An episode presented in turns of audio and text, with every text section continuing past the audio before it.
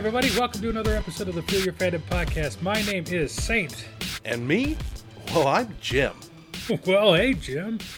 We want to thank you guys for coming back again. We had kind of a bye week last week. Uh, Yeah. I was in the studio with my band all weekend recording our new LP, which is coming along gangbusters. Uh, I, I'm having a whole lot of fun. Our producer's amazing. He makes me sound like I actually know what I'm doing, which is fantastic.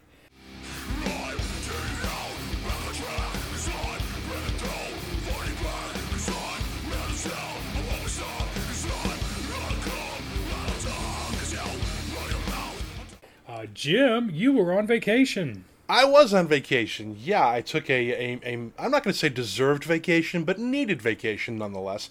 I had some PTO coming up from work. My company was involved with a merger a couple months ago, and I had some time I have to take before the end of the year. And as loath as I was to take a vacation, uh, I decided it was time. And so, right around the time that uh, they were reminding us we needed to take our vacation, there were a couple concerts coming up in New Orleans that I just had to get to, and that was around June that we scheduled that. Um, so it wound up being really, really great. Went to New Orleans uh, for a good solid week, and just had a fantastic time. Actually, thought about canceling, um, only because you know, from the time that we booked the trip uh, and the time that it actually was going to be going on, New Orleans became kind of a massive hotspot for Delta, uh, which was a pain in the ass. But uh, thing is, um, you know, I, it's been a, a bucket list item of mine for a long time to see Better Than Ezra at home in New Orleans at the House of Blues, a legendary venue down there in, in the Big Easy. And so, uh, you know, we made the decision that we were going to go, even though a lot of people were canceling.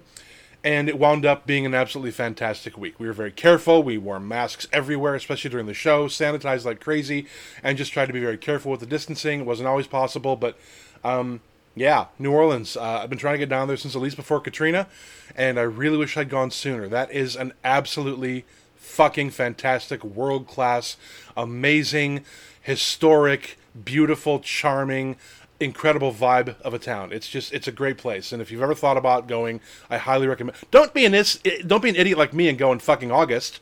Um, I didn't have much of a choice about when to go because that's when the concerts that I was attending were, were being put on.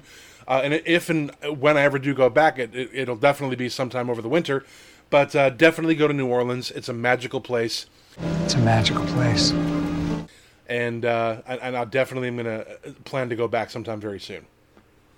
See, and that's awesome because that's all, that's one of my bucket list places, and, and, and probably for a lot of the same reason that you would agree. Yeah. uh, I am a huge, huge, huge foodie.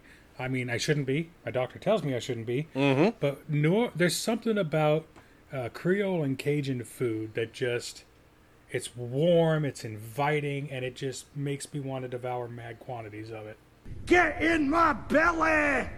Yeah, and I've had Cajun food. I, I actually went to a couple of crawfish boils, actually through a crawfish boil once, and I love stuff like catfish and, and you know all the traditional Cajun dishes. But I really wanted to eat some of that stuff in, in its native uh, area, and I didn't eat some of that stuff. I ate all of that fucking stuff. I, you know, I, I, I'm actually working with a, uh, a weight loss clinic because I'm getting up there in years, and my metabolism isn't really getting any faster.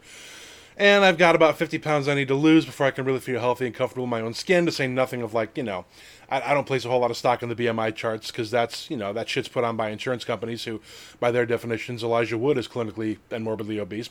Stupid fat homie. But whatever.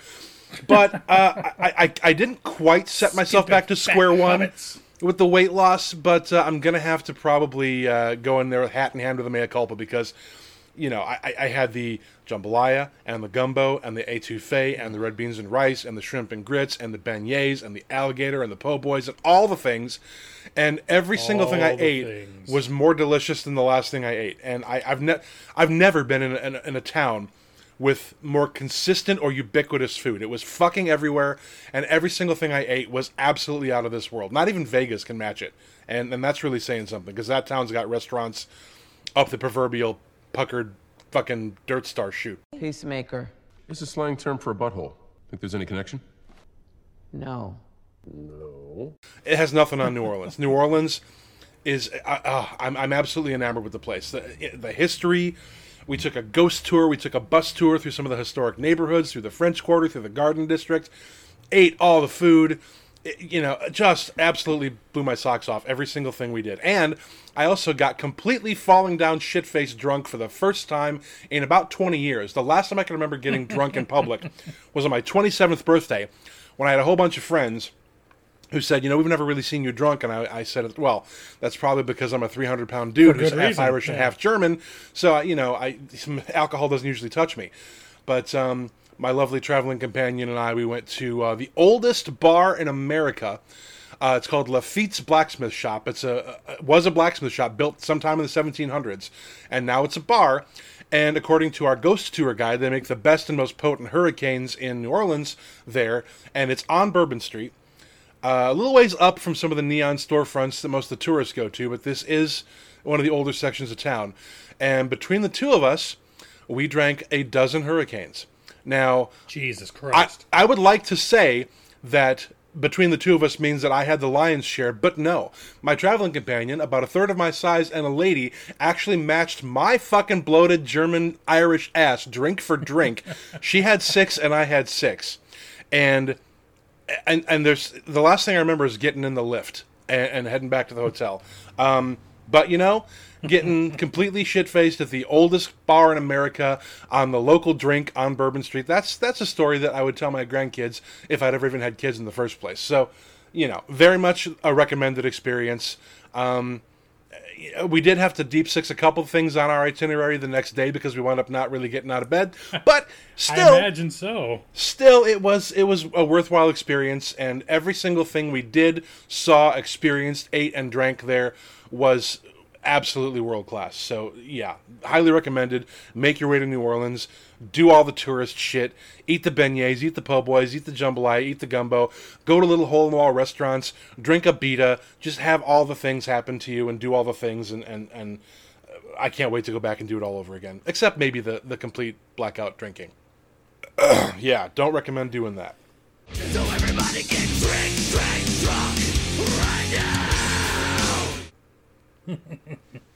Well, it sounds like you. I mean, I had a great time. I enjoy being in the studio. Uh, Yeah. Like I said, our producer just makes me sound amazing. But uh, that sounds like an unbeatable experience, and I, I'm insanely jealous. It's definitely a bucket list item for sure. You gotta do it. Uh, You know, it's one of those things you really need to get to once in your life. And the, the gut level vibe of that place. Maybe it's the history, maybe it's the architecture, maybe it's the food, maybe it's just the the swampy atmosphere. Because it was hotter than shit. It did feel like walking around in an armpit. It was just hot, hot, hot, hot. in the 90s and you know above a 90% dew point every day uh, it's part of the charm of the place but um, yeah it, it feels like no other town on earth uh, and, and for very good valid and legitimate reasons Well, that's awesome. I'm glad you had such a good time. I'm glad you're back. Uh, I did miss talking with you last weekend. likewise I've gotten rather used to the sound of your voice in my ear holes, so well you know i have to apologize for that but uh, at least No, you're you finding don't. it tolerable ah, you know, we do what we can.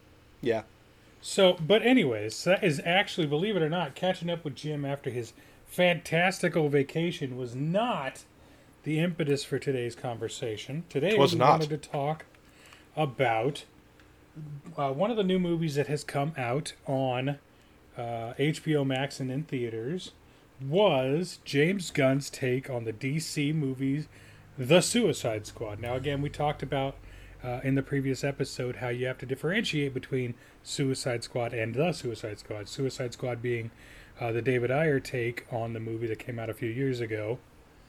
I want to say, was that 2015? 2016, 15 16 something somewhere in there yeah The Suicide Squad being James Gunn's take on the movie. Now, I don't have to uh, do this, but I'm going to mention it right now ahead of time. There are going to be just chock a block spoilers up in there.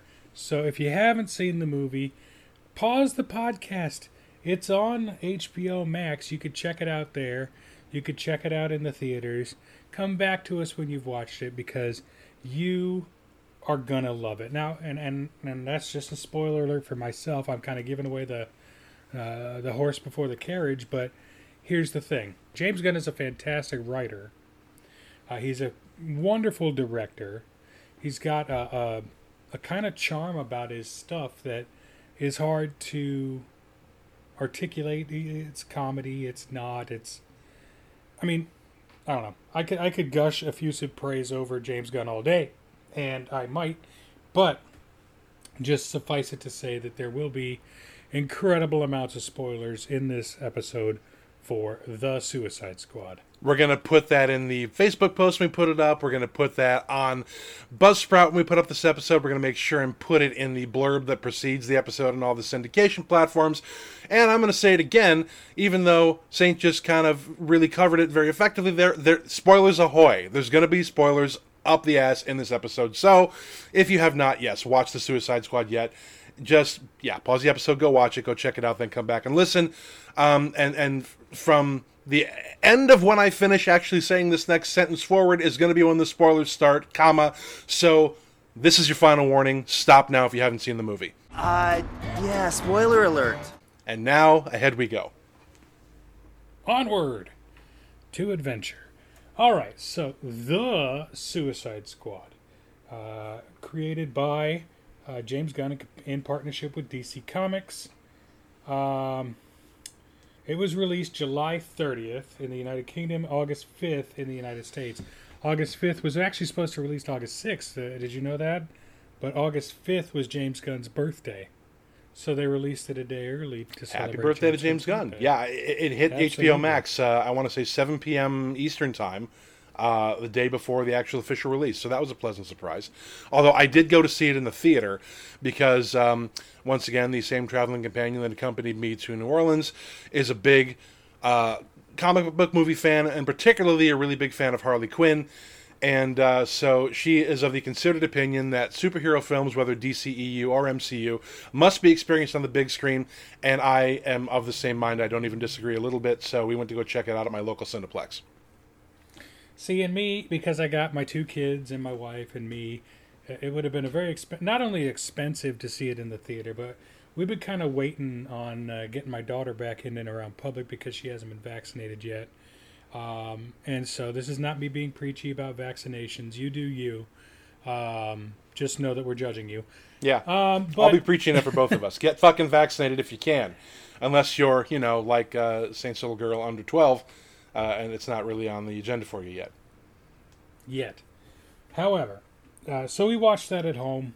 Um, I took my kid out. We saw uh, Black Widow in the theater, but we watched that at home again too. So, but I like to try and support in the theaters when I can. It's an experience that I enjoy, Yep. uh, and it's an experience that I hope to enjoy going into the future. I know that they're still trying to to bash out what that's going to look like here in the future, but uh, so the Suicide Squad.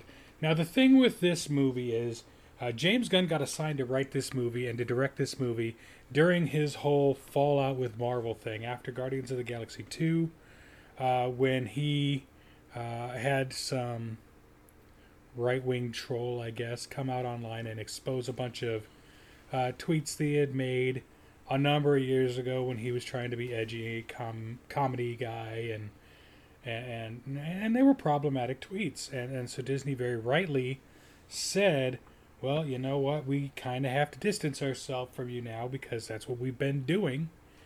Um and, and so James Gunn had been removed from writing and directing duties for Guardians of the Galaxy 3 Yeah, And at, so- at, at the risk of repeating ourselves, I feel like every time we, we bring up James Gunn, because we do praise his work and we do enjoy it, we almost have to, um, you know, f- follow up with with that disclaimer because we have touched on it before. It was a, a big part of the Sparkling Consequences episode, and every time that we talk about, you know, what the uh, the reactionaries call cancel culture, James Gunn does come up because you're right. He did say some pretty problematic shit at one point. It was very public, and uh, it came back to haunt him. Um, but because much much in, in in contrast with like the actress who formerly played Cara Dune on The Mandalorian, who we do not speak her name, we do not reference her if we can help it. Hello? Who's this? But the difference uh, between being somebody who is accepted back into the popular culture and being somebody who's continued to be shunned by the popular culture tends to be the difference between, yeah, I fucked up, the shit I said was ridiculous, I am sorry for it, I'm trying to learn and grow and be a better person and move past who I used to be, versus, yeah, I said what I said, and doubling down on hatred, bigotry, and intolerance. So, we we do almost every time we mention James Gunn, kind of have to bring that up because otherwise, Right. somebody might get the wrong idea that we're sort of like you know in the dark on his mea culpas as well as the reason he issued them. But rest assured, if you've heard any other episode of this podcast, and hopefully you have, but if not, um, we don't really make any bones about our politics. We kind of wear them on our sleeve a little bit. We are responsible citizens of the universe up in here, and we, we just don't tolerate hatred, bigotry, prejudice. We don't tolerate any of that shit. We don't put up with it, and there's just no room for it in, in, in the fandom. Every every sci-fi, every comic book, every superhero entity, every sort of like piece of geek entertainment since I mean probably before, but as, at least as early as as the original Star Trek series. Uh, and, and, you know some of uh, Stan Lee's early comic book creations that were trying to foster the idea of tolerance through sort of like the, the, the mutant intolerance that happened in the early X Men comics, or you know putting Peter Parker up as being he's just a kid, he kind of needs a break once in a while, and really trying to humanize those heroes.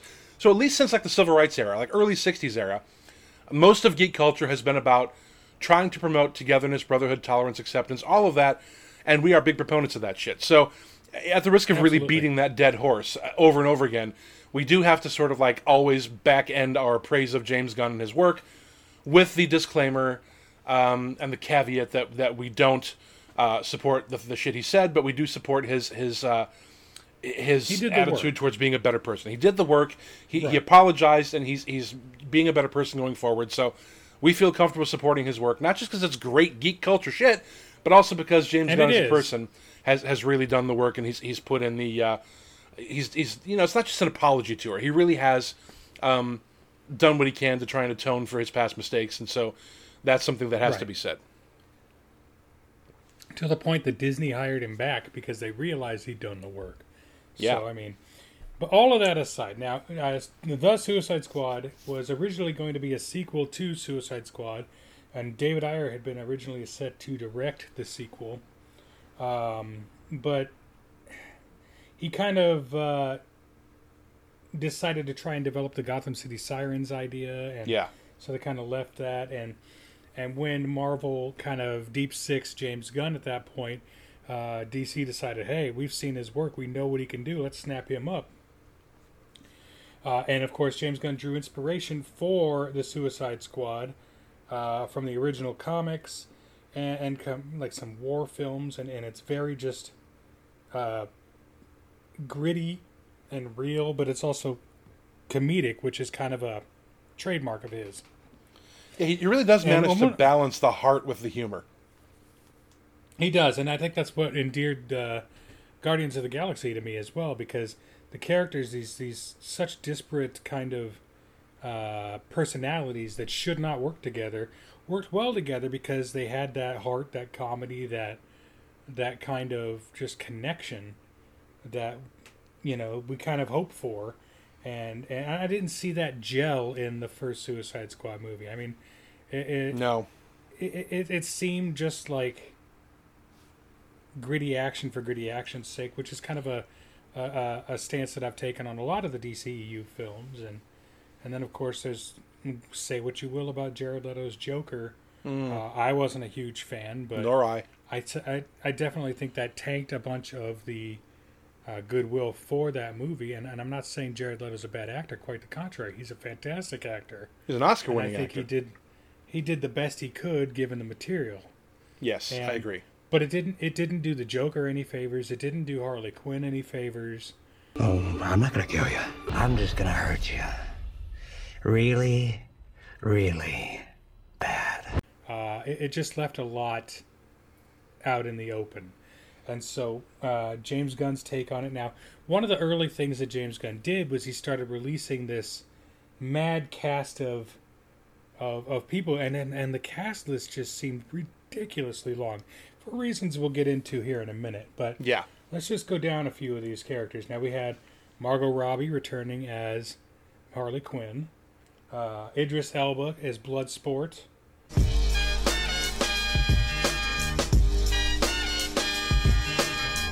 John Cena as Peacemaker. I didn't see John Cena anywhere in that movie. Yeah, well, you know. Yes, you did.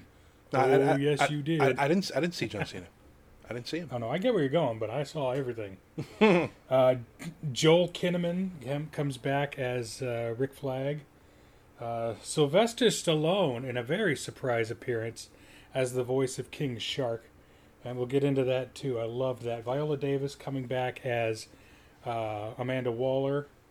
Uh, David Dastmalchian, I think I'm pronouncing that right, as the uh, Polka Dot Man uh, Daniela Melchior as Ratcatcher 2.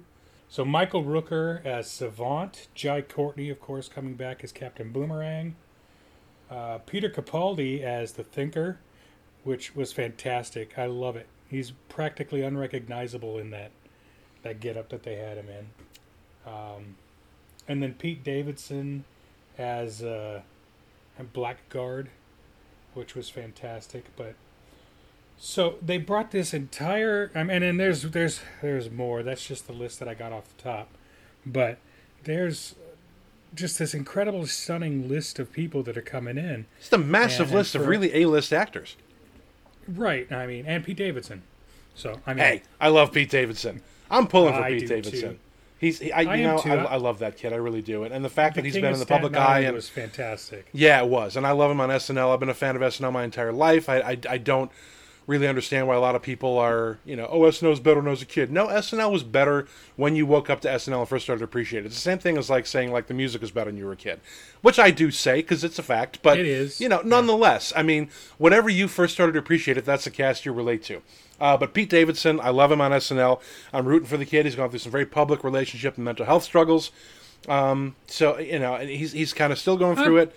So I love I'm the kid. pulling I'm pulling for him too. I, I I give him shit, but I'm pulling for him too. And like I said, King of Staten Island was fantastic. Yeah, it was. Um, him and Bill Burr together was was really cool to see, and and knowing that that movie was was partially based on his real life and Yep. his real experience was it was really helpful to kind of get a better understanding of where Pete Davidson is as a person. But just in any case, a massive, massive cast of household names, which it, Right. it looks to you know, and, and, and Nathan Fillion also as uh, as TDK, uh, the TDK, detachable, detachable kid. kid. Um, yeah, and it's just and and Sean Gunn, uh, of course, uh, Weasel. uh, as Yeah. Weasel. Yeah, he, Sean Gunn, who, who famously did the motion capture for Rocket Raccoon, and who also played a very pivotal role as one of the uh, privateers in Guardians of the. Galaxy, one of Yondu's crew.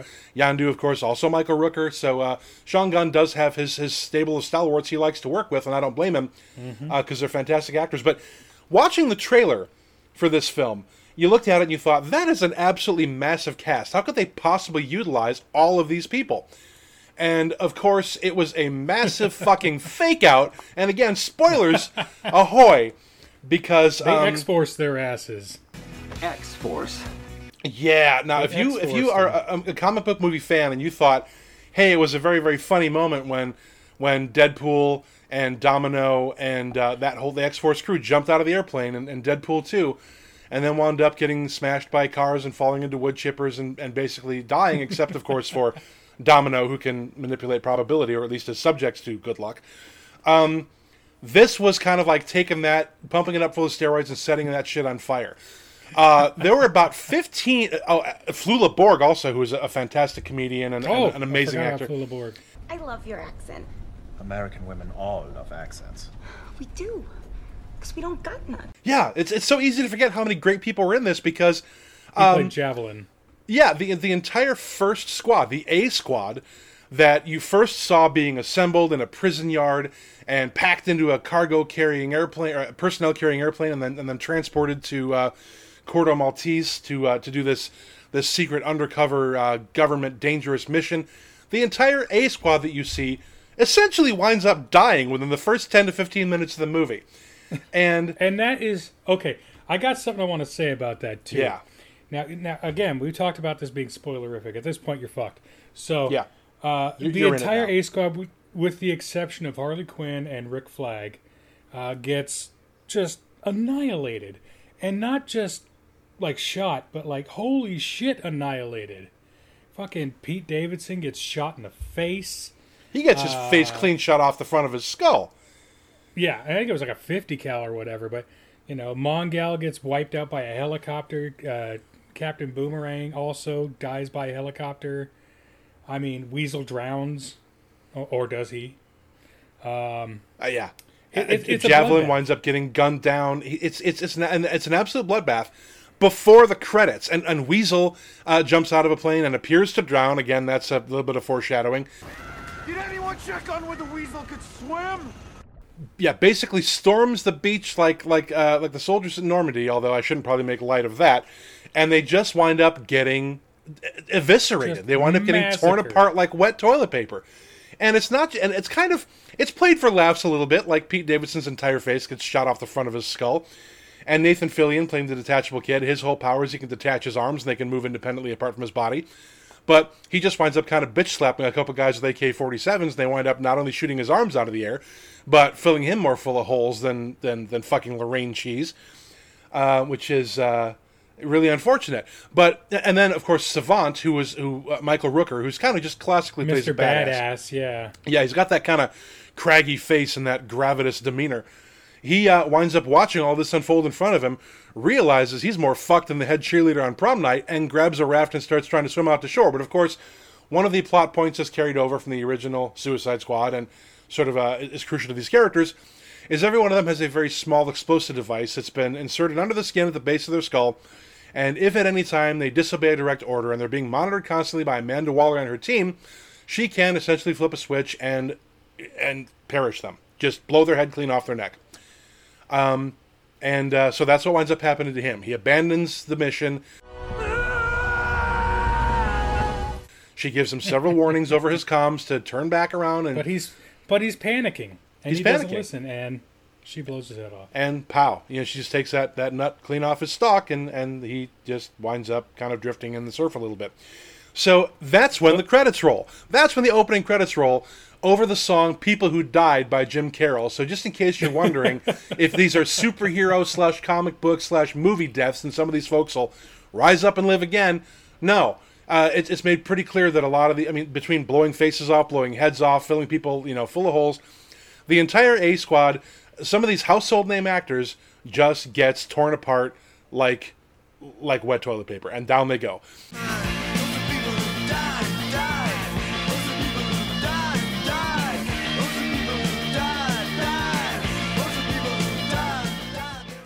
And that's when the actual plot of the movie kicks in, because that's when we pull out to an overhead satellite view, and Amanda Waller's like, okay, well, what about the B team? And then we zoom in on the characters we're going to come to know, love, and in some cases loathe over the course of the next two and a half hours. Right, and now here's where I want to point out. I was talking to Jim about this. I was watching this movie again for like the second time while I was at work because I have HBO Max on my phone and, and I get bored and, and, and I'm sitting there a lot. So I was sitting there watching this again and I realized, and I don't know if this is 100% confirmed because I can't get any confirmation on it, but I swear to Jesus that they spoiled this plot point before the movie even started. During the title card. sh- during the title card, they showed the WB shield. There's a green X on the northeast side of the WB shield. There is a red X on the southeast side of the shield. And if you take the shield to indicate Corto Maltese, the island of Corto Maltese, the red X would be right around where Team A goes in and gets massacred. The green X would be right around where Team B comes in and has a clear and free entry point to the island. And it just, red X indicates death, it indicates done. And would, it's I feel like the, he was spoiling that, and it's just, I haven't seen it mentioned anywhere. So you guys hear it here first, damn it. If you Yeah. see it pointed out, I called that shit way back. Yeah, it's So one of those I'm- things that uh, it's kind of it's it's a foreshadow. It's a spoiler. It's it's just a little a little thing that you notice on the second viewing if you decide to go back and watch it again. And I did watch parts of it. I'm going to watch it all the way through one more time because it was such an enjoyable experience. Um, but I watched it in the theater, and then because it is on HBO Max, I pulled it up and I scrubbed through it and watched a couple of scenes and and did pick up a couple of extra things. But yeah, that is one of those things that becomes apparent on the second watch because when you do see in the film how the overhead satellite view of the beach where teams A and B storm the uh, the encampment, uh, or at least the, uh, the, the the troops from Corto Maltese from different edges of the island, you're right. Those X's on that title card on that on that uh, the studio shield frame are in the relative positions of the two teams that live and die as as the film unfolds. I sent James Gunn an Instagram post. I'm hoping he'll respond. I doubt it, but hey, James, if you're listening for whatever ridiculous reason, uh, let me know. I want to know if I'm the first person to call that shit out because that's incredible. If so, but you're right. Then we get welcome to our B team, which of course is the people that we stick with most of the movie. We got Idris Elba's character of Bloodsport, uh, Ratcatcher Two, uh, King Shark, Peacemaker, and uh, And Polka Dot Man. Polka Dot Man, that's right. And Polka Dot Man, I think I was is particularly delighted to see. Now I've I've got a, a passing familiarity with all of these characters. I've been collecting comics for a lot of years, uh, but Polka Dot Man seemed like the most ridiculous pull ever. He was always kind of played for laughs a little bit. like kind of like up there with Kite Man or uh, Crazy Quilt and and shit like that, like Egghead. Yeah. Just kind of a, a D tier Batman villain that just kind of, you know, he threw polka dots. I mean, what the hell? One of the But less menacing to- and sort of goofier characters. Right. One of the, the more colorful nuts in the rogues gallery. Rainbow Raider and shit Right. like that. But they made him into not only a, a, a decent uh, foil or bad guy. I don't want to say villain. He didn't seem Anti-hero. villainous, but A great addition to the team. A, a, a, no, a very um, integral component of the team. Yeah, he definitely does. He holds you think he'd? Oh, here's this guy who's he's he's, he's got a, a jumpsuit covered in colorful polka dots. He kind of looks like a uh, a, a quasi menacing circus clown. But they gave this guy a, a backstory and a character arc that was one of the most satisfying in the film. and, and absolutely redeeming to him. And and and and, and then we got like uh, Ratcatcher two, who's got. Uh, um and, and I just want to specify, Ratcatcher one, her father, uh, played in the flashback sequences by Taika Waititi. I love Taika Waititi. I'll give that guy a shot anytime I can. Um, but she has her rat Sebastian, which is funny because uh, apparently Idris Elba's Bloodsport is deathly afraid of rats, which nobody knew about. I'm not shaking the rat's hand. I guess they didn't do their homework as well as they needed to. Amanda Waller, um, but they, there's just this this great dynamic between all of the characters, and of course King Shark, uh, being the big monosyllabic brute, who's trying to make himself seem more than he is. Uh, he's trying to sound smarter, trying to be more integral. Does it talk? Book read. Wow. Book's upside down. You see that? It's pretending to read a book.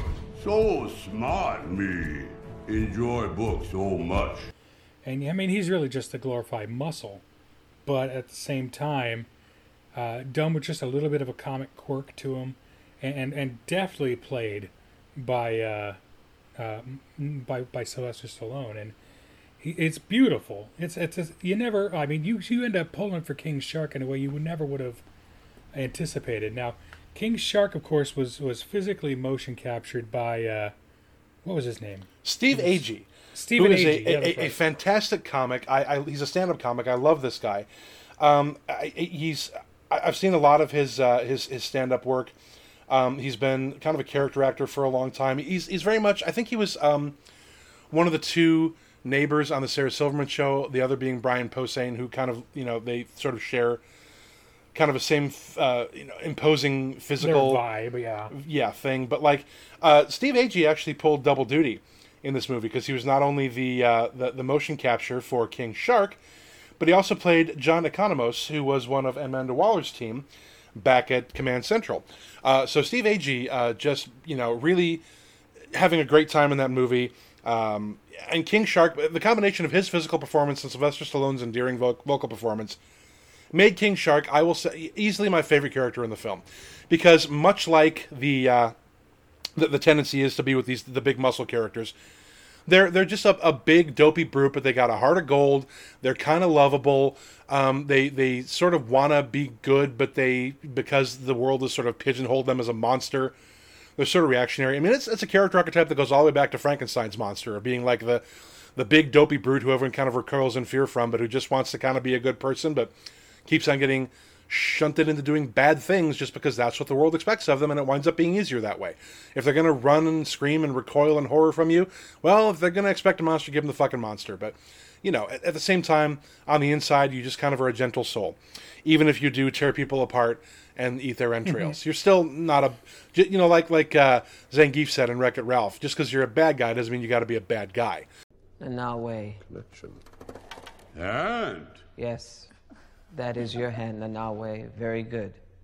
Um, right. So I, I wound up loving King Shark. Absolutely, you know, he was he was my favorite character, and the, in, in a film full of, of second place Really well candidates done for favorite character. Yeah. Yeah. And, and this the thing is this is the second time that I've actually come to really appreciate King Shark as a character, because if anyone out here has watched the Harley Quinn cartoon, Which I have. uh, first of all, rated R, very hard R. Be Mhm. careful with that. Not for kids. But uh, King Shark on that show, played by uh, Ron Funches, which is also hilarious. Ron Funches is an amazing comedian. One of my favorite and, and just a one wonderful human being as well. Speaking of, Yeah, Fresh fish! Now, fellas, look, I know it's just in fun, but what the fuck did I tell you about that word? Oh, yeah, sorry, King. Sorry about that. Oh, they're learning. Baby steps. Right, Harley? I will kill each and every one of you with my bare hands if I have to! And Steve But- Agee and Ron Funches used to do a lot of episodes of At Midnight, which I loved that show, that Chris Hardwick show that was on Comedy Central at midnight. It was a panel show, kind of making fun of the day's internet happenings, and I loved that show. And Steve Agee and Ron Funches were both frequent guests on that program, and that's kind of when Yep. I fell in love with Ron Funches. He's just a funny, lovable, huggable, hysterical, kind of giggly guy who can say absolutely off the wall things that kind of make you gasp, but then he's just so fucking cute. He just gets away with it. And and so yeah, both iterations of King Shark that have kind of hit the airwaves the streaming services, the big screen, the small screen recently, uh, between Sylvester Stallone, Steve Agee, and Ron Funches, they're just all endearing as shit, and I love every one of them. and, and not for nothing, but six degrees of uh, separation here. Uh, Ron Funches was on at midnight, done by Chris Hardwick. Chris Hardwick, who did the ID10T podcast and the Nerdist podcast before it, are the he was the inspiration for me to do my podcast initially too. So, uh, six degrees of Chris Hardwick right here. So, anyways, thought I'd throw that in there. Good stuff. But uh, but yeah, King Shark, and then of course Peacemaker, uh, done by the one, the only John Cena.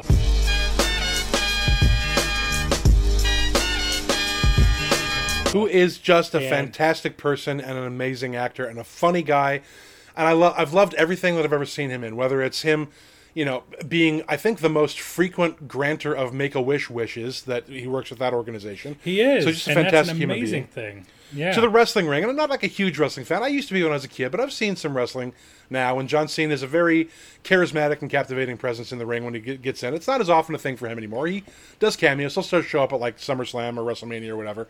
But uh, also, he's just been in some really, really. He, he was the best thing about um, Trainwreck with Bill Hader and Amy Schumer. Uh, he was uh, he did this this fireman movie that I, I don't remember the name of uh, that I, that I saw a little while ago. That was, that was underrated. Didn't do well at the box office, but very funny. But John Cena just really becoming a force to be reckoned with on the big screen after starting in the in the ring. Absolutely, and we discussed, we touched on that a little bit with the last episode when we talked about wrestlers who are making their Yep. uh, big screen careers happen with him, and, and of course uh, Dave Batista and and and The Rock, uh, Mr. Dwayne Johnson. But it's really kind of nice to see he's got a physicality that you cannot deny, because I mean there is a scene in this movie, and I, I alluded to it earlier, but. You see London, you see France, you see John Cena in his underpants. You laughing at me for, man? Why the fuck are you in your underwear? Tighty whities? Really? Now that's just racist. Imposing to say That man is a physical specimen in a superhero movie. he's, a, he's, he's in a superhero movie alongside guys like Idris Elba, and uh, he still is just he's you know prancing around in his tidy whities in one scene, and good lord, that guy must live on whey protein. He's just ripped to the nostrils. And those tidy whities don't leave a lot to the imagination. My God. They do not. But again, like his comic, ti- the guy will do anything for a laugh, and that's one of the things I love about him. His and his comedic timing. It's not just parading around with his like ridiculously cut physique and a, and a tiny pair of BVDs. His, his comedic timing is just fantastic. But in this film, he also displays his range because for most of the film, he's just really funny. He's kind of a a foil to uh, to um, Bloodsport, Bloodsport. because they have a sort of a very similar backstory, which is lampshaded and laughed at a little bit. He does exactly what I do. But better. I always hit my targets dead center. Hit them more in the center. You can't hit something more in the center. I use smaller bullets. What? Uh, you know, they're both elite super soldiers who are abused by their fathers and were trained to be killing machines. And and Idris Elba is, well, why do we need two of them then? And he's just got a very valid point there, because uh, of the two of them, uh, Bloodsport definitely has a uh, a much sharper mind. Uh, Peacemaker is shown to be a little bit dolty and a little bit silly and a little bit funny and not quite all there in some scenes, but when the chips are down, and holy shit, do they fall at one point, he also is shown to be somebody who I, I think might be a social statement a little bit on sort of like jingoistic patriotism, like blind obedience to authority.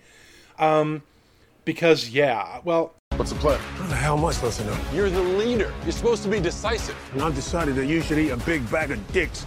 If this whole beach was completely covered in dicks, and somebody said I'd eat every dick until the beach was clean for liberty, I would say no problemo. Why would someone put penises all over the beach? Who knows why madmen do what they do? Right? And, and there you Absolutely go. right. Uh, but also, like he he really gets his moment of gravitas later on, because again, okay, spoilers ahoy. We, we warned you about this earlier. Apparently, Peacemaker has a secret mission that was given to him by Amanda Waller that the rest of the team is on a need to know basis about, and they don't need to know. Uh, we find out later in the film, and again, we're getting ahead of ourselves here a little bit, that the, the shit that the Suicide Squad has been sent to Corto Maltese to stop, it's essentially because it was a covert American government program that went off the rails and they need to cover their ass on it a little bit. So, one of the things that Peacemaker's been charged with, because Amanda Waller obviously knows that his role in the team is to blindly follow authority and to do what he's told because he fancies himself a good guy. Um, even though at some uh, earlier on in the film he says, uh, "Yeah, my name's Peacemaker because I will assure peace, no matter how many men, women, and children I have to kill to get there." So he's already kind of portrayed as being a goofy kind of uh, uh, character that engages in a whole lot of cognitive dissonance. But his particular mission within the mission is to retrieve a hard drive from the uh, the server room of this uh, Jotunheim. This, this, secret project that's kind of a, a, shadow project of the American government taking place in the island of Corto Maltese. It, it's a little confusing, but it makes sense if you watch the movie. And if you haven't watched the movie, you really shouldn't be hearing this anyway, so you know. But his job is to retrieve a hard drive that has compromising information on it that, that would incriminate the American government in their role in this project Jotunheim, which is what they've ostensibly been sent to stop. So he gets his moments where he really needs to kind of pull his shit together, get his turds in a herd and his poop in a group, and go after other members of the team with whom he's been fighting side by side for most of the movie in order to achieve his mission within the mission that he's been given covertly. And that's when John Cena really shows his range because he is a funny, goofy character for most of the film, but he really gets to be very serious when when the time comes for him to either sink or swim uh, based on the orders he's been given secretly. And then, all right, so we'll, we'll touch on a bit more of that in here in a bit. But we got the other two members of the team that we need to discuss are Ratcatcher. Uh, we only briefly talked about her uh, and her little uh, traveling companion Sebastian. Uh, I read a really interesting thing because her character's kind of lethargic the entire movie, and they just kind of play it off like, ah, these friggin' millennials don't want to do any work and this, that, and the other thing. But one of the things that I read uh, in one of these articles was talking about her character in particular. They were talking about uh, she runs with rats. Uh, she could very well have, you know, parts of the bubonic plague, and we just wouldn't know. The sleep, the sleepiness, the the uh, not really clean, not really. I mean, they they touch on it a bunch, but uh, she's really lethargic and everything like that. But the fact of the matter is, is she might have some kind of disease, Low-grade infection. with all these rodents. Yeah, so that might be. I mean, it's play again, played for laughs. Like she's all just this lazy millennial, doesn't want to get her hands dirty, doesn't want to do any work, but she might genuinely be sick. And uh, Yeah. Daniela Melchior has actually come out and said that uh, she wants to, like, she enjoyed doing the rat catcher, but we don't really see her as a villain. What would have gotten her locked up in Belle Reve Penitentiary in the first place? And so she actually wants to do an appearance as Ratcatcher where we get to see her full on villainy. And I, for one, would love that. Yeah, because that's the one piece of her backstory they don't explain. They definitely go into how she came to be somebody who has control over rat swarms and individual rats, uh, and the special relationship she had with her father. But we don't really, if I remember right, don't really see why she was a villain or a criminal in the first place. You're right. Um, but she, in many ways, was kind of the emotional heart of the film. She was definitely the most sympathetic character, with uh, Polka Dot Man sort of being a close second. Um, but only because we do sort of get to see what Polka Dot Man's backstory is, and that is uh, his mother was apparently kind of a mad scientist and experimented on all of her children um, in an attempt to create a family of superheroes, and it backfired. Uh, Polka Dot Man was the only one that survived, but he wound up with a weird sort of outer space infection that makes glowing dots well up under his skin, and then they must be purged. And in so doing, he can expel these dots, and they are sort of incendiary projectiles. Never really quite explained how he manages to uh, to get the dots out of his body and through his hands. But again, it's movie magic and superhero logic, so we need to think about it too hard. But the reason why Polka Dot Man is in jail, uh, not jail, the reason why Polka Dot Man is incarcerated, why he's in prison, why he's a villain, is because he was so resentful of his mother that he killed her for the experiments on him because he was the only one of his siblings that survived, and her experiments gave him this essentially horrible disease that he has to deal with that is the source of his power, but is also something that is very unpleasant for him to have to suffer through. And so his motivation for being on the team and the way he sort of psychologically deals with it is he anytime he's, he's called upon to strike against somebody, he mentally projects the image of his mother onto them, and we see that through his point of view and during a couple of different scenes in the film where other characters take on the appearance of his mother. Um, which is a fascinating Which is piece absolutely of hilarious. yeah, it's funny. It's sad and it's tragic, but it, it's it's it's a little bit funny, um, because it is something that that we do get a sort of a peek into his psyche. But his whole persona is just so tragic and so sort of sad sacky. Like in the original briefing meeting when Amanda Waller was giving the, the team their orders, um, Idris Elba, his character of Bloodsport, sort of looks at the screen and says, "Ah, we're all gonna fucking die." And David Dastmalchian, as Polka Dot Man, turns wearily to him with a face full of sorrow and a wan grin and says, "I really hope so," because he's just miserable. He's he's got a, he leads a tortured, tortured. existence. He's a tortured soul. So, in, but in order for him to channel his abilities to best benefit the team, he sort of has to go to a really dark psychological place. Even though the character is ostensibly funny and has always been played for laughs, and sort of is in this film too, you do get a sense of sort of where he's coming from as a character and what drives him, what motivates him, and it's kind of sad. No, I'm, I'm not even going to qualify it. It's very sad what drives him, but it does wind up making what happens to that character later all the more meaningful. And then we got characters like uh, Bloodsport. Now, Bloodsport was initially not the character that they wanted for this movie. Uh, they originally had uh, Will Smith in the script returning as uh, Deadshot, but Will Smith could not return. He had obligations with other shit, and and uh, so they rewrote the character. They were originally going to. I guess that there was a rumor going around that they were originally just going to recast him with Idris Elba, which I'm okay with because Idris Elba's fucking amazing. Yeah, I have. I have a thing for that guy. He's amazing. But they also said they might leave that role brilliant. open in case Will Smith ever wants to return to it because, based on the, you know, I, I read some reports that this movie didn't do as well as they expected, but they also weren't taking into account really the streaming revenue. So you, you sort of have to figure that they're at least looking at a sequel because it is a very talked about film. It was a tentpole summer superhero release, so uh, Right. I'm sure it's probably at least in discussion.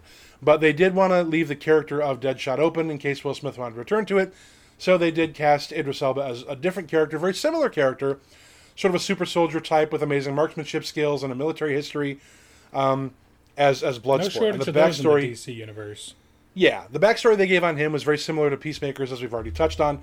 Uh, he's a sort of a super soldier type, but hi- his the reason for his incarceration in Belle Reve at the beginning of the film, uh, they, Amanda Waller references that he shot Superman with a kryptonite bullet. So that's why he's cool in his heels in, in, in the incarceration. Here's the thing. I, I actually did. Uh, Bloodsport was a character in a couple of the comics I had as a kid growing up. I did collect Superman pretty exclusively for a while, uh, back during the death and rebirth of Superman era. Um, after de- after Superman died, or from uh, Doomsday, but uh, uh, Bloodsport was a character that I did see in the comics first, and uh, his ability in the comics was to kind of uh, teleport weaponry. So like he had this like personal teleporter where he could just manifest weapons when he needs it, and they kind of pay homage to that a little bit in this movie with his this weird tech vest that he wears that he's able to uh, formulate guns and his mask and everything out of the equipment on this vest, and and so they made it a bit more realistic, quote unquote realistic comic. Well, it sort of reminded me of like when when uh, Tony Stark stepped into the suitcase nano suit in Iron Man Two. Uh, it- Right. He's sort of got it- it's it's not implied by the narrative, but it sort of is implied by the visuals that Bloodsport has kind of like a um, a restructurable um, sort of uh, nano component to his his gear that he can sort of like hold out his hand and make gestures, and then weapons sort of assemble themselves around his hand out of like sort of uh, components. It, it very much was kind of like how the how the suit closed itself around Tony Stark. It just sort of reminded me of that. Um, right. but that's that's kind of it- it's it's shown in, in a couple of different scenes that he can reconfigure this sort of adaptable weaponry for ad hoc needs as as they arise in situational things within the narrative. Correct, and and so I mean they play him uh, for a very serious role on the team. You got a team full of uh, of clowns, basically second stringers that you need to have somebody there to tight rein leash on, and it's not going to be someone like Peacemaker, and Colonel Flag and Harley Quinn being, of course, members of the first team, the actually suicided Suicide Squad. Yeah. Uh, they're kind of holdovers, so. Uh, but we, we know what Harley Quinn is by and large. We know what Margot Robbie brings to the role. We kind of know what Rick Flag is and what Joel Kinnaman brings to the role. So that's why we're not mentioning them over much here. But uh, Margot Robbie, I do want to say, is absolutely pivotal as Harley Quinn. She's got that charm. She's got that kind of quirky comedy kind of note to her, but she has this physicality where she can do pretty much whatever she needs to do. There's an extended scene uh, where she's being tortured uh, in the movie, and that's actually her doing the stunt work, and the, and the Quentin Tarantino esque foot fetish bullshit that she has Yeah. to do to get the key and, and escape. Uh, that's actually her doing that. Yeah, she's essentially hung by her wrists and getting zapped with a cattle prod. And of course, they're not really going to zap Margot Robbie with a cattle prod, but she really was hanging from her wrists. And hey, we're not kink shaming here. We don't know what she's into. Well, you know what? That's a good point. I really shouldn't say that was a special effect. I doubt it, but you know, you never know.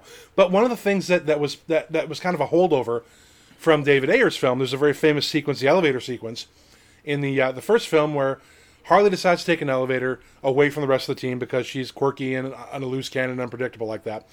And the uh, elevator winds up getting busted in on by a uh, sort of a, a zombie goon that we never. It's sort of like one of Enchantress's, uh, um, you know, bubble faced zombies, and we don't really know where they come from or what their abilities are, but they're sort of just like mindless cannon fodder that they can throw at the heroes. And she does this amazing run up the wall and flip over this character, this this uh, this zombie thing, and kills it in the elevator. And uh, at the time, I remember reading uh, the, the the filmmakers, David Ayer in particular, were quick to point out, yeah, that wasn't a stunt double, it wasn't a special effect. Margot Robbie actually did that for real, and I think it only took her two or three takes before they found one that they were happy with. But she did it full on herself two or three times. Talk about doing your own stunts. And then, yeah, in this film, she's hanging from her wrists, getting zapped. Uh, after she, um, a- an interesting sequence where she's sort of, uh, and again, this is like a Game of Thrones thing. Anybody can die at any time.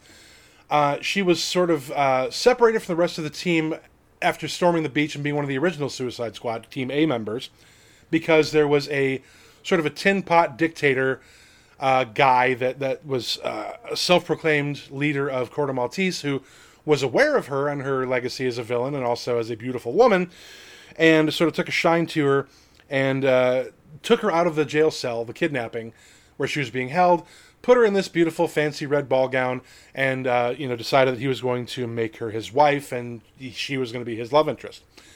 Um, That but then didn't go well. no, it didn't go well because uh, sort of as like a response, I think, to the David Ayer version of the Joker, who was of course shown to be, at least in keeping with most traditional interpretations of the character, kind of a psychopath. Not even, I'm not even going to qualify it again for the second time. I'm not going to qualify it. Damn well a up psychopath. and so uh, when the leader of Corto Maltese is monologuing while looking out a window and waxing rhapsodic about how it's really his duty to do the difficult thing and quash rebellions, even if it's women and children, and just generally uh, rule his country with an iron fist. Um, she pulls a a very uh, elaborate and and um, and beautifully carved display gun, like a like a hand blunderbuss, like a pearl handled engraved barrel gun out of a nearby display, and she shoots him dead on the spot. And then he's as he's crawling across the parquet floor, bleeding out from a uh, a gut wound, she tells him as he's dying that that's really her response to kind of getting over toxic relationships and. She's just not interested in, in, in dating guys who give off red flags like that anymore. So then the, the subsequent torture, uh, being hung from the wrists, comes from uh, her being busted in on by the militia and them realizing that she killed their de facto leader. So yeah, she's hanging from her wrists by a, a set of chains in a dungeon-like atmosphere and getting basically jabbed in the ribs with a cattle prod. And uh, she waits for the uh, the new leader, the new sort of tin pot dictator, generalissimo guy with all the fruit salad on his chest and the epaulets, to uh, to leave the room. and then when the back of the primary torturer is turned, she uses her immense full body strength to lift her legs up, wrap her thighs around this guy's neck, and snap it. And then, as Saint alluded to earlier, use her sort of prehensile foot fetish Quentin Tarantino toes to grab the the uh, the, keys off of his belt, and then arc her legs up to the lock that's holding her suspended by the chains, undo the, the lock with the key held in her toes, and drop to safety. And once again, much like the elevator sequence in David Ayer's Suicide Squad, in The Suicide Squad by James Gunn, Margot Robbie again fully performed the stunt. She reached with her legs, grabbed the keys with her toes, reached her legs up, and unlocked. Using some. The, the woman is a legitimate superhero at this point. She's not even playing a superhero anymore.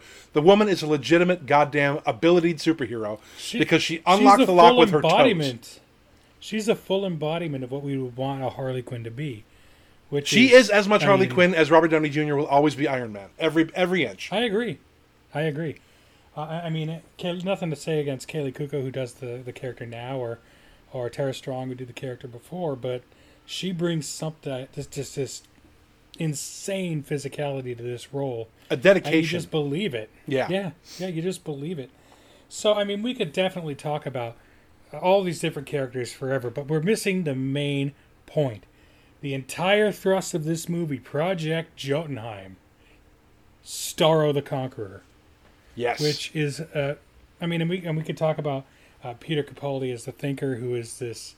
He's the character brought in uh, as the Starro keeper, basically. He's there at Project Jotunheim. He's the one who takes care of Starro, uh, or tortures Starro, and and and anyone who's had any kind of passing familiarity with DC Comics over the years knows that Starro is this intergalactic starfish, basically, with one big eyeball in the middle, and Starro releases tiny versions of himself that latch onto a person or creature or whatever's face and creates a hive mind of, mi- takes- of brainless soldiers. Exactly, and, and takes mental control of it. Now we do actually have, and I want to mention this because I'm a huge Batman fan. There is uh, a version of Starro that is essentially a Robin in the Batman comics. His name's Jarro because he lives in a jar and he works with Batman, which is cute. Mhm. I don't know where that I don't know where that sets up in the whole be all end all of the DC universe, but I just wanted to throw that out there. But Starro is this uh, immense creature that they find in space. They bring him back down to Earth, and they're trying to weaponize him. Pointedly, And that's what NASA Project finds him in Jotunheim space, is. and that's that's that plays into the uh, uh, uh, Right. Peacemaker having the the orders to cover up America's involvement in it. Because yeah, Starro, when when originally found, is is maybe about five or six feet across, but as Starro assimilates new hosts, Starro grows He and grows, and his, yeah. his power grows and his influence grows, and and that's why uh, he's sort of being developed as a uh, as a biological weapon by Project Jotunheim. And when it all goes tits up, and America has to sort of cover up their involvement in it because Corto Maltese essentially gets taken over by a military junta, by a coup, um, and then they are this this this regime that is hostile to the United States is essentially in possession of one of their great secret dark money projects, one of their black books projects uh, that's when they have to go in and, and uh, terminate uh, America's. And pointedly, the, the, the job is not to go in and get rid of the monsters, not to go in and get rid of Starro. Amanda Waller's entire agenda for this is simply to go in and cover up America's involvement in developing Starro, so that when Starro Right. does wind up inevitably breaking loose and, and tearing things apart, uh, at least, hey, our hands are clean. We had nothing to do with that, even though we did, but you can't prove anything. But yeah, so giant Starro now has the ability to release little baby Starros and starts taking over Corto Maltese because and it's not for any kind of villainous turn. He just wants to be left alone. And, and I think it's funny because Stephen Agee at one point goes, "Holy shit, it's a fucking kaiju!" Yep. And and and, and it is, and it's where's our Voltron when we need it? You know what I mean? But yeah, all it wants to do, all Star wants to do is take over the island so that it can live in peace. It doesn't be controlled anymore. It doesn't want to be a weapon. So there's also sort of a sympathetic aspect to the uh, what essentially winds up being the big bad, the you know 70 tall story monster that winds up sort of being the thing that the heroes end up having to stop in order to save the world. Um, although it, it, it wouldn't have probably escaped the borders of Corto Maltese. It would have just taken over the populace, turned everybody on the island into its little mindless drones, and just tried to live in peace. Leave me alone. But because it is a you know seventy foot tall monster from outer space, it can't turn around without knocking over architecture, and of course that's not going to do. So we have to do something about that. And even though Amanda Waller is giving the orders and has the kill switch, the literal kill switch that you can use to blow up the skulls of any of the heroes slash anti-heroes slash villains on the Suicide Squad, uh, they decide to disobey direct orders anyway and save the island just because they have that sort of moment of reckoning that it is ultimately the right thing to do, even if uh, that wasn't the mission. And even though Amanda Waller is giving them the orders in their comms to turn around, back up, leave it alone, leave the island, just let that big creature do whatever it will, she is very swiftly taken out by some golf course justice because her team, even though they work for her, uh, don't actually agree. Once they see the devastation, death, and destruction unfolding on the monitors in front of them, they have a crisis of conscience, and uh, Amanda Waller takes a nine iron to the temple, uh, courtesy of uh, one of her team members, and, and she goes down like a bag of rocks, and uh, therefore her finger is off the kill switch, and the control team encourages the on the ground team to do whatever they need to do to save the people who are in danger.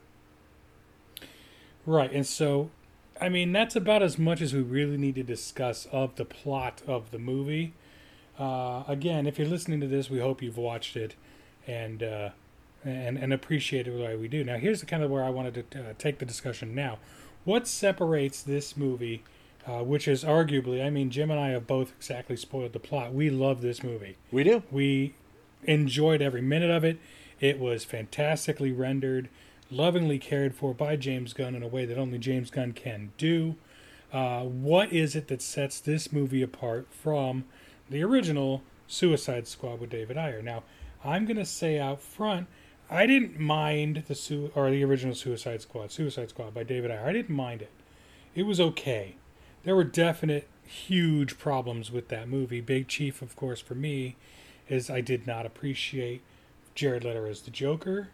I thought it was kind of ham-fisted and overdone and overwrought, and and, and it had definite good moments. There were some definitely charming moments in the movie, but we didn't get this exploration of the characters. We didn't get to know uh, uh, Captain Boomerang's driving motivations. We didn't get to know much of anyone outside of Harley Quinn. We got a little bit with Deadshot, you know, with him and his kid, and that's about it. Uh, everyone else just kind of got short shrift, and They we were sort of just there. except that their appearance on this team meant something, and that there was a reason for it. Um, where most of the action focused on uh, Deadshot and Harley, which again, Yeah. Margot Robbie is amazing as Harley Quinn. I'm not going to take anything away from her with this, but they kind of saddled her with a lot of emotional baggage, which rightfully so. Um, Harley's a broken character, but they That's sort of the defining her characteristic up of with, her. Right, they synced her up with this really weird Joker and tried to cram and shoehorn, you know, a lot of backstory into this movie, and it just kind of it took over. It took center stage, and you know, Enchantress we didn't really get to know too much uh, as a villain, uh, and, and it just kind of felt rushed. And, and maybe It really an did, and then we had- we had really- not, and we had some and yeah, and also we had some very ill-advised uh, character moments in Suicide Squad, such as um, and this again, I, I did not because I read the reviews and, and didn't want to see a movie that everybody agreed was kind of garbage, uh, despite good moments. I didn't watch the original Suicide Squad until after I saw the Suicide Squad. I came home and the next night uh, we watched it just because my uh, my my lady, who is a big fan of Harley Quinn, kind of wanted me to see it to compare and contrast, and I hadn't seen it. So there were some really really bad character choices, such as hey, where the fuck did that guy come from? When we're getting ready to, to deploy and suddenly Slipknot rolls up. And I'm like, who the fuck is this guy? Where did he come from? And it wound up being that his entire purpose as a character was to demonstrate, yes, we can and will kill you if you dis- disobey orders. His whole point was to Right, be we- we a weren't cautionary made to tale. care about this guy. No, We he, he just kind of showed up out of nowhere and then was killed a few minutes later. And the same thing with um, uh, with Katana, uh, played by the wonderful Karen Fukuhara, who also plays the girl on The Boys. Um, and that is her character name. I'm not just, just being dismissive. She was the girl. um, it- because the there was I'm not gonna get you've seen you, you've probably seen this you know but yeah she showed up out of nowhere and, and Rick Flag was just like oh yeah she's gonna kill you if you fuck around and we aren't she shows up out of nowhere we aren't made to care about her we know nothing about her just she's kind of like got a badass costume and she's really good with a sword and don't fuck with her but I think the reason why the Suicide Squad works better than Suicide Squad um, has a lot to do with studio meddling. Now, David Ayer has Ayer, uh, however you want to say it. I've only seen it in print, but you said Ayer, so I'll go with that. David Ayer has come out and demonstrated, hey, no hard feelings at all. I wish James Gunn and the Suicide Squad nothing but success and and and all of the uh, goodwill in the world. Um, because they really did kind of fuck this guy over. He has come out very, uh, quite a few times and very publicly said, the movie that was presented to you was not the movie I shot. It's not the movie I intended to make. Um, it was a really bad mix of like sort of like weirdly heavy moments of gravitas and sort of forced attempts at humor. And it just didn't work because it was a mishmash. It was a recut. The studio came in and had all these notes and all these ideas, and they decided to go ahead and and really just do a hatchet job on the film that I wanted to, the story I wanted to tell you. And that's been backed up by several other independent sources saying, yeah, Warner Brothers kind of came in and fucked everything up. So one of the things that James Gunn made a point to kind of, if not put into his contract, that's kind of, I'm not really sure if that's the case, but made sure to assert, and he said this uh, after the movie was very well received, at least critically. The box office is still out, the jury's out on the numbers, but it was critically well received, and everybody seems to agree it's better than David Ayer's version. Uh, he said that that's because he insisted upon creative control to tell the movie, to tell the story, to make the movie the way he wanted to do it. And it really seems as though insisting upon that creative control has resulted in, in, a, in a far superior film based on the same characters, based on the same general concept. Because, yeah, we actually do care about these characters. We have wonderful moments of, of sympathizing with Polka Dot Man and his, and his, his horrible family situation, of, of sympathizing with Ratcatcher 2 and, and uh, the, the, the bond she had with her dad. Um, Bloodsport and, and sort of where he comes from. We have these moments where we understand these characters a little better, and as such, uh, we we are we, we care about. They're not just shoehorned in. We we care about these people as people, and so we sort of care about the stakes a little more. We care about what happens to them. We care about whether they live or die, whether they succeed or fail, and that's something that was really missing in the Ayer film when you have characters coming out of nowhere, dying almost immediately, characters showing up halfway through the film with no prior introduction and just they're sort of a member of the team at that point. And it's also sort of made light of um, in in James Gunn's version when uh, I don't remember the name of the bus driver, but uh, a couple of times over the course of the film, I noticed that the, the bus driver, the guy who was driving the Suicide Squad around through the favelas of Corto Maltese as their sort of like local fixer, kind of wound up coming along with them into the Jotunheim Tower. And uh, what was his name? Winston? Was it something like that? I don't remember. But he, he was meant to be forgettable. So um, you sort of see him hanging out on the periphery of the team, even though he's just the bus driver and doesn't have any abilities or powers, isn't really a member of the team. And then when he is inevitably killed because he's not a world class fighter with superpowers, um, then Polka Dot Man sort of bemoans his loss. He he looks out and sees his body on the ground and says, "We lost the bus driver." Uh, and and it's, again, I, I feel like I'm sort of like tying into what James Gunn intended for the character, because Harley doesn't even remember his name. Wait, we lost who? Who was that again? I don't I don't know who you're talking about. He's been with us the whole time. He was a person. He had uh, thoughts, feelings, and a name. No, I would have remembered him. Oh wait, the bus driver. Yeah, okay, I know who you're talking about now. And so we're sort of made. I, I really think that was a very sly. Uh, Milton. Milton. His name was His name was Milton. That was a sort of a sly, um, in my opinion, uh, narrative poke at not David Ayer because he and James Gunn seem to be getting along and had nothing but nice things to say about each other, but sort of a narrative poke at studio meddling of hey, we're going to introduce this character, and when they die, we, we, we, their death really does mean something because they were a member of the team and they, they were sort of just there, but we're going to lampshade, we're going to lean into the fact that these other characters in that other film just sort of came out of nowhere and showed up and, and we're expected to care about them. This character is the same way, but we're going to, to, to show that these characters, the other characters on the screen that were with him alongside him, did care about him. So little things Right. like that were just really interesting for me to see and to think about and look back on after I watched Suicide Squad after the Suicide Squad, so I could compare and contrast and and see where the first film didn't really do what the second film did, and how the second film, in, in a lot of subtle and not so subtle ways, tried to correct the the sins and mistakes of the first movie.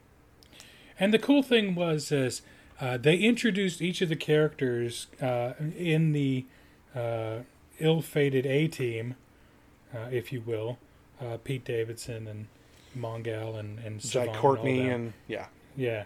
They introduced all of them kind of in the same way that they introduced everyone on the B team. They gave them their own little moments. They gave them their own little motivations. We we are given the idea that we're meant to care about these people and that we're going to explore these people uh, without really giving away the plot that they're going to fucking die, all of them. And so we get this little interaction with uh, with what is Weasel. We get this interaction with Harley. Oh, I always wanted to work with a werewolf. Is he a werewolf? And then fucking Pete Davidson freaking out about having to sit next to a werewolf. And we get all of these little tiny character interactions that indicate that they're going to explore further who these characters are without realizing, uh, no, we're not. Um, and, and it's kind of neat because they handle it all very similarly to the way we were introduced to Peacemaker, the way we're introduced to King Shark. Uh, they treat it the same way. And so we go in with this expectation that, oh, we're going to learn more about these people as we go. And haha, don't. just kidding, fake out. They're all going to get destroyed in the first fifteen minutes of the film. And also, another thing I want to throw out I really love the fact that uh, after we learn who King Shark is, it's revealed that he might potentially be the offspring of an actual, like, water god, basically, an aqua god, if you will, uh, which they've hinted at in the comics and, and certainly in the uh, Harley Quinn TV show, the Ron Funches version. Um, we he's only called King Shark I think, like a couple of times. Other than that, they call him by his given name.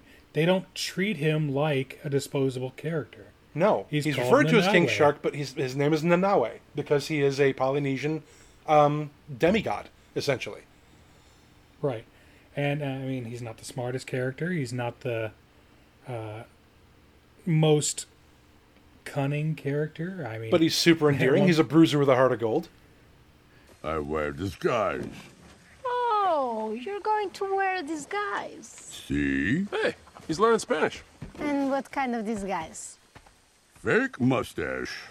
they they at one point try to uh, go in disguise and they, they ask him what kind of disguise he could possibly take that would disguise him from being the giant shark-like creature that he is and he just goes fake mustache and it's it's definitely played for comedy but you know you feel like he believes it you feel like he uh, just is trying to contribute the best way that he knows how because it's revealed early on that I mean he's kind of a, an unknown quantity. He tries at one point to eat a teammate, uh, Ratcatcher two, and uh, they have to lay out for him. He's like, "Well, if I was your friend, would you try to eat your friend?" And he's like, "No."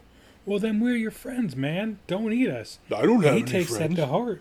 Yeah, That you sort of go from like heart, and it fearing this this giant yeah. bruiser who almost ate a teammate to sort of like, oh, he, th- he doesn't have any friends. This big, goofy, lovable, yes, incredibly dangerous, muscular, and with a you know, ten foot mouth lined with razor sharp teeth who eats people, but you sort of sympathize with him. He's, he becomes a very sympathetic character because he just really feels like he doesn't have any friends. He's just kind of there. He's an outcast. He's a, you know, a, a big muscular brute to be used as a weapon, and then within seconds they humanize a character that isn't even really human. Right, and you end up pulling for the guy. I mean, and you've you've seen him literally cramming people into his gullet. You see him at one point rip a guy viscerally in half. I mean, this is not a character that you would approach. No. In reality. And then the "We don't But eat friends" up- theme kind of comes back to haunt him later on when he almost gets eaten by some creatures he thinks are his friends. And you've, if you've seen the movie, uh, then you know what that's about. And if you haven't seen the movie, then why the fuck are you still listening? So that's a theme that actually comes back uh, to, to be something that, that impacts his character. And I think it was a really touching thing to see.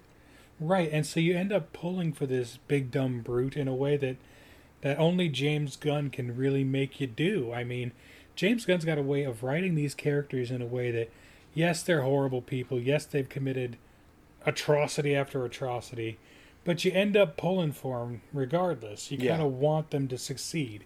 I slash King Shark. component. Yeah, he, he's kind of an analog in a way of Groot, in a way. Because he is the team member who's kind of monosyllabic, doesn't really say much, kind of a big bruiser, does kill people when called upon, but you love him anyway because he's just got a heart of gold. He, he is the Groot character in this film. And again, I, I'm showing my, my ignorance of, of comics a little bit. I love comics, but some of them I just I, I I'm not as familiar with the history of some of these characters as I should be. But so I don't know if if King Shark or uh, Groot came first on the page, but uh, they're definitely analogs of each other on different sides of the uh, the sort of DCEU and Marvel universes as, as they're presented on the screen in these contexts. So James Gunn knows how to handle that type of a character because Groot, even though he is shown to be very dangerous when the chips are down and when called upon to be the sort of muscle of the team on the Guardians of the Galaxy, he's still lovable as shit and you pull for him. And when bad shit happens to him, it's like somebody's beating up a puppy, even though he's, you know, a 10 foot tall puppy that can kill you. Uh, he's still a puppy in a lot of ways. And so that's kind of that, that version of that character in this version of this film. Right, and even when uh, and as we've discussed, uh, Peacemaker takes his his I don't want to say villainous turn, but his his inevitable uh, triple cross, double cross, whatever it is.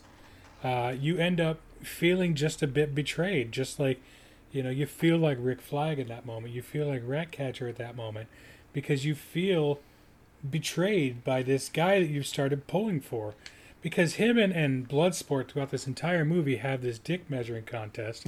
they do. Um, and mm, I've seen it. Uh, we've seen the Tidy Whiteys. It's a big contest.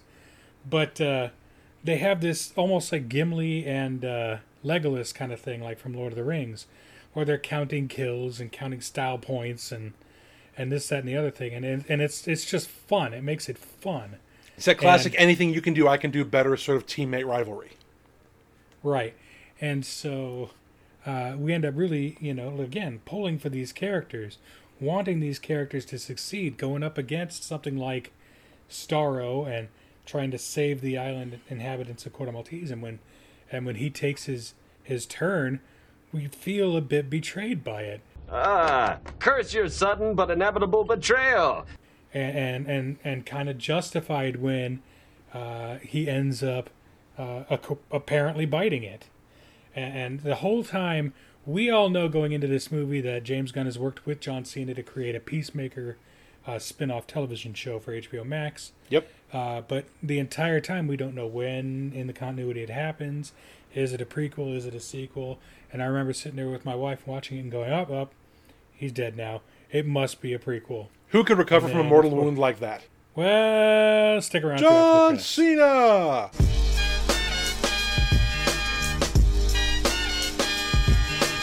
Didn't see that coming. Da-da-da-da-da. But but then we get to the end credits and it's like, oh, okay, sequel. Back There's to your post credits. There's, there's you see your both sequel hook and post credit sequence. Turns out Peacemaker survived his seemingly mortal wounds, and uh, Peacemaker will rise again to ply his particular brand of misguided, jingoistic anti-hero nonsense. Uh, but it will be entertaining to watch because, again, the character arc of this character and the sort of extremes of, of range that John Cena shows in his acting ability. Um, he goes from make you care, goofy and mockable to holy shit, this guy's Yeah. actually dangerous and crazy, and and uh, and I, I can't, I you know, I can't wait to see what they do with it on the small screen too, because I understand that you know DC in a lot of ways, especially with the DCEU, has kind of had to play catch up to Marvel uh, because Marvel. Oh, yeah. Has kind of dominated the movies a little bit, and the, the cinematic, at least, arm of the DCEU has been kind of confused, despite standouts like Shazam and uh, The Suicide Squad and the first Wonder Woman movie. Um, the DCEU has not enjoyed these sort of unified, it's all connected. Anybody can show up at any time. It's all one overarching story that the MCU has had. Um, but they've done well on the small screen. Even though there's no continuity between you know different flashes, we got Supergirl over here, we got Arrow on the small screen, doesn't show up on the big screen. All that shit's kind of confusing. But DC has has arguably done better up to a point on the small screen than Marvel has until Marvel really took over and started putting out stuff like Falcon and Winter Soldier and WandaVision and Loki, and they're sort of reestablishing that hey, we're going to make the small screen stuff just as good and just as essential viewing and just as integral parts of the story as anything that happens at the Cineplex. Uh, but that took them a while. That took them stumbling through Agents of Shield. It took them, took them stumbling through Agent Carter, which have since been retconned as being non-canon, and all of these sort of like enjoyable in spots, but overall not very satisfying uh, Netflix universe stuff with the Defenders. Um, now that Disney kind of has everything all back under the same umbrella, they're doing better. Um, but I still think that uh, once we see what the DCEU does with the Peacemaker character um, on HBO Max, we're, we're going to see kind of a return to form a little bit because it's just such a great character. There's so much they can do with it, and I'm so in love with John Cena as a performer and as a person that uh, I really, I think they'll do well with that. I think that'll be a good thing for the character, for the universe, and and and also for everybody who watches it. Right, and, and anything with James Gunn's stamp of approval at this point, I'm kind of on board with because yep, that man is amazing. He does such good work. Um, so yeah, I think uh, the be all end all of the the differences between Suicide Squad and the Suicide Squad, David Ayer's version and James Gunn's version is we're presented with a lot of opportunities to root for these characters in a way that uh, Ayer's Suicide Squad just didn't give us. We're No. able to empathize and sympathize with uh, Ratcatcher, with with uh, Bloodsport, even uh, uh, that moment when his daughter's just chewing him eight sides of asshole in in the prison because of what a shitty father he is. No, fuck you! Fuck you! Fuck you! Fuck you! and and you know we're able to sympathize with people like Nanaue and and uh, uh, Peacemaker and and Polka Dot Man especially. We're able to just they they found a way to visualize his mental anguish in a way that yes it made it funny and yes it, it stood out as as comedy but it also very real kind of damage that that was done to him and and Polka Dot Man, who finally realizes his him. destiny as a superhero, uh, milliseconds before he's squashed by a stray starfish tentacle from outer space, kind of reminded me that sort of like moment of of, of, of dawning self sacrifice. Another one of my favorite movies of all time, and again, if you haven't seen it, um, what the fuck is wrong with you? But um, Brad Bird's The Iron Giant, which is one of my favorite Oh. films of all time. I I, you know, you can't see it, say, but over my shoulder, to my right, to your left, is a uh, 18 inch posable talking battery operated Iron Giant because I love that movie so much. I've seen those ones. Those are cool. Yeah, but there's that moment, and again, we warned you about spoilers for uh, Suicide Squad at the top of this episode, but we didn't warn you about spoilers for the Iron Giant, which is a film you must watch. If you do nothing else from me, watch that movie. So I'm going to s- say a little something about the end of that movie that I need you to fast forward on your app 30 seconds. And starting now, hit that button and go. When Polka Dot Man gets squashed by Starro's tentacle moments after realizing he finally is a superhero because he did some good, it kind of reminded me of that moment when the Iron Giant flew towards the nuclear bomb over Massachusetts and kind of closed his eyes in anticipation of his own destruction and just Superman. You are who you choose to be. Superman. I cannot sit through that scene with a dry eye. Even now, talking about it, I Fuck get misty. no. So It's it reminded me of that. It reminded me of that moment, and therefore I love it. Okay, hopefully that's about 30 seconds. Hopefully you skipped it like you would skip an ad if there's an ad. Not that we want to say that because we're hoping to get sponsors eventually, but you, you feel me. Um, but yeah, that reminded me of that moment, and uh, it just made me really happy to see it. I don't know if it was intentional, but sort of those moments of, of self-sacrifice, uh, they're, they're sort of universal amongst sympathetic characters, and so I loved it. Absolutely, and, and like I said, I think that's the key difference: is we're given these opportunities to care about these characters. We're given the opportunity to sympathize with the the uh, motivations for these characters instead of just, oh, here's a character. Oh, here's another character. Hey, remember Boomerang? Hey, remember this? And it's Here's like a character that's going to show up out of nowhere and die within five minutes. Here's another character that's also going to show up out of nowhere you know nothing about, who just looks cool in a costume. James Hey, Gunn's here's characters, fucking Killer Croc. Why do we give a shit? right? He's You he's? James Gunn has always managed to, and, and we should point out also, we talked about this a little earlier, but I don't know if we really made the connection. James Gunn both wrote and directed this film, so he has an Yeah. incredible vision when it comes to telling a story, and then he has the ability to then take what's in his head, ostensibly and arguably, and translate it to the screen. So you've got that through line of creator and executor of a, a given piece of, of narrative art. I think it's safe to say that it's pretty close to what he wanted to, to portray. And so he has this ability. no director's cut. Right. No matter how execrable a character is, no matter how much you look at them and go, "Hey, they've got some some qualities that are, are less than savory." Um, there's sort of an anti-hero. There's sort of a, uh, a kind of a quirky weirdo who might be a little too violent or or whatever. I mean, I'm reminded of uh, Polka Dot Man's um, issues with his childhood, his childhood trauma. Uh, I'm reminded of uh, of Drax not understanding metaphor. I'm sort of reminded of uh, Peter Quill having a, a bit of an issue of, of not really knowing who his parents are and having that trauma. Of um, of Gamora also knowing who her, her parents are to a degree. Well, not really because she was adopted, but being raised by Thanos, and then seeing like Bloodsport and and Deadshot both kind of having the same "Hey, don't fuck with my family" thing. He he infuses these characters with enough um, heart and enough backstory and enough humanity that you understand. Everybody can relate to some of the you know some of the shit these characters are going through. You understand family issues. You understand childhood trauma. You understand trying to be a virtuous person in a world that kind of shoves you into a corner sometimes and makes you do shit that you regret later. You understand all these things and because you're given the opportunity to understand that these characters are going through some of the same struggles and ostensibly eating the same shit sandwich, even if it's not exactly the same, you could still relate to them. And therefore, their actions, their sacrifices, their their motivations make sense, and it's just a more satisfying experience as an audience member to be able to have that connection with the things you're seeing on screen, as opposed to like you said, hey, here's a character, hey, there's a character, oh look, that person's dead, oh, we're proving a point. That person's life up to that point. I mean, even though we don't really see it, um, Slipknot ostensibly in the first movie had a life. He had abilities. He probably had a family. He had things that you know. And he had as rich a life as any of us do. But he was introduced and killed within five minutes as a plot point. point, and we just didn't get that in this movie. Anybody who died, died uh, to establish a narrative theme. It was important to the story. It wasn't just we're gonna fucking kill this guy for the sake of killing this guy. Even the entire A team that got torn apart on the beach was to establish, hey, guess what? Anybody can die at any time, and even though you've invested in a character, we may take them away from you at any moment. Um, and nobody's safe. So just stay on your toes and pay attention. Agreed. And so, I mean, it's it's like I said, it's no surprise to realize that Jim and I both really, really enjoyed this movie. If you have an opportunity to get out to the theaters safely, uh, please do. If you have HBO Max and you prefer to go that way in the comfort of your own home, absolutely do it. It's out for a few more weeks on HBO Max before they pull it. Uh, definitely get an opportunity to check that out. Uh, some of James Gunn's finest work, and I say that uh, knowing about Guardians of the Galaxy 1 and 2, number 3 coming. I mean, knowing the kind of work Plus the Christmas special. that he puts into it. Oh, the Christmas special. Yeah. I forgot all about that one.